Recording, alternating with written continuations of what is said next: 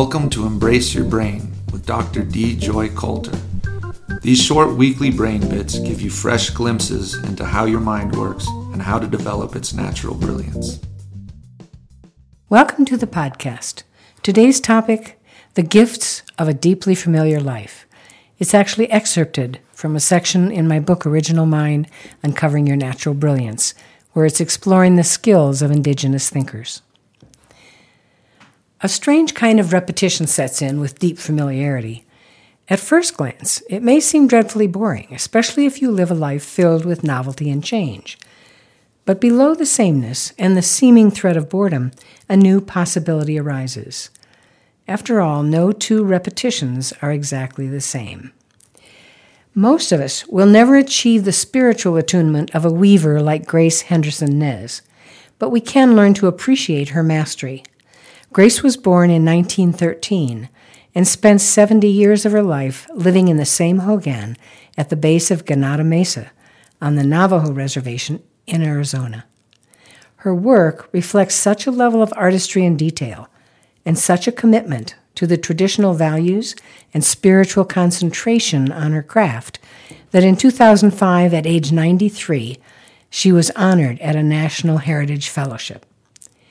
When asked about the joys of her work, she replied that it soothes me spiritually, emotionally, and psychologically. And the challenges they asked? They included sustaining the desire to weave every day and handling the physical challenges of the repetitive motion and the aches and pains of sitting for long periods of time. She's clear about what has sustained and inspired her throughout the years. My children, grandchildren, and my great grandchildren are my inspiration for weaving, and weaving is my occupation, livelihood, and my life. Here's one more Navajo story that was given to me by Joy Forrest Ketchen, an anthropologist and a friend of the woman in the story.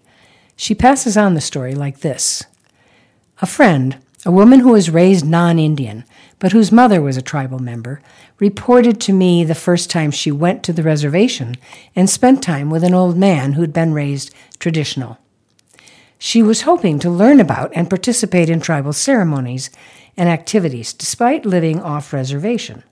She wanted to connect with her heritage. The old man insisted that she and her husband take him for a ride around the reservation, a long ride. This woman's husband was driving, and she sat in the passenger seat in the front, the old man between them. It was an old style pickup with bench seats. To hear her tell it, the old man harassed her continually about the detail of the land they were passing through. What had she seen, heard, smelled? What animals? In what patterns? Where were the cottonwoods? Where were the shrubs? Now, near what butte or shack? She could not report any detail, even only a moment after passing something, only the grand sweep of the landscape as a vista, and even at that she didn't remember how one butte related to the other, or to a hollow or a cabin. Soon she came to tears, and then the old man explained that she had to develop her ability to perceive and remember detail of the land, even better than a child's face. Not just the overview, but the detail, and not just the visual, but all senses at once, including the sense of space she might experience between one sound and another, the whole, and in detail. She realized then that she could not really describe her child's face or her child as a whole in the way he meant, despite her love and devotion for this child. Not even the visual, much less the changing smells and sounds, though these were familiar once she got back to her child and checked in on them.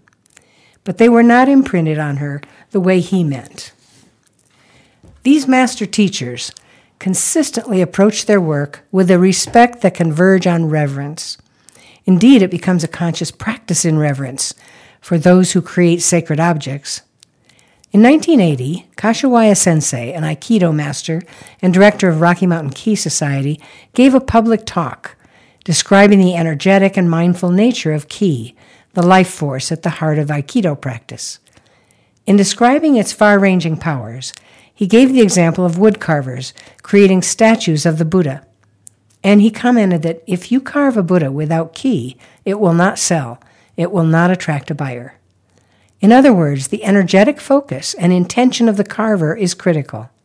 The Santeros of the southwest United States would agree with him. Felix Lopez of Española, New Mexico, is a renowned Santero who is literate and has been a high school teacher, but is very committed to the traditional ways of his Spanish Catholic heritage. He spoke eloquently of his practice in a video interview in about 1990. When you carve a santo, you have to be in the right frame of mind because it's actually like a form of prayer. At the end, you are tired, but you feel very good about what you've accomplished. This is the greatest feeling. He concludes the interview by saying, For me, being a santero has been a calling, a vocation from God. And I'm very thankful to Him for giving me this opportunity to create spiritual images that can help people in their spiritual lives, or simply can be enjoyed by anyone if they only see it as a work of art. These deeply familiar practices must be passed on from generation to generation to ensure the continued life of non literate cultures. The masters do their part by agreeing to transmit their skills and their focus and their intention to any committed apprentices, knowing that this is the only way to keep their art forms alive. The apprentices, for their part, must find a way to sustain their passion and their interest through boredom, distraction, and discomfort, or they will never find the zone of true apprentice. Many of the remaining non literate cultures are finding it difficult to cultivate serious apprentices to carry on their ways. The literate world is enticing the youth to move on. Meanwhile, the hardships being imposed on their cultures of origin make it very difficult to stay.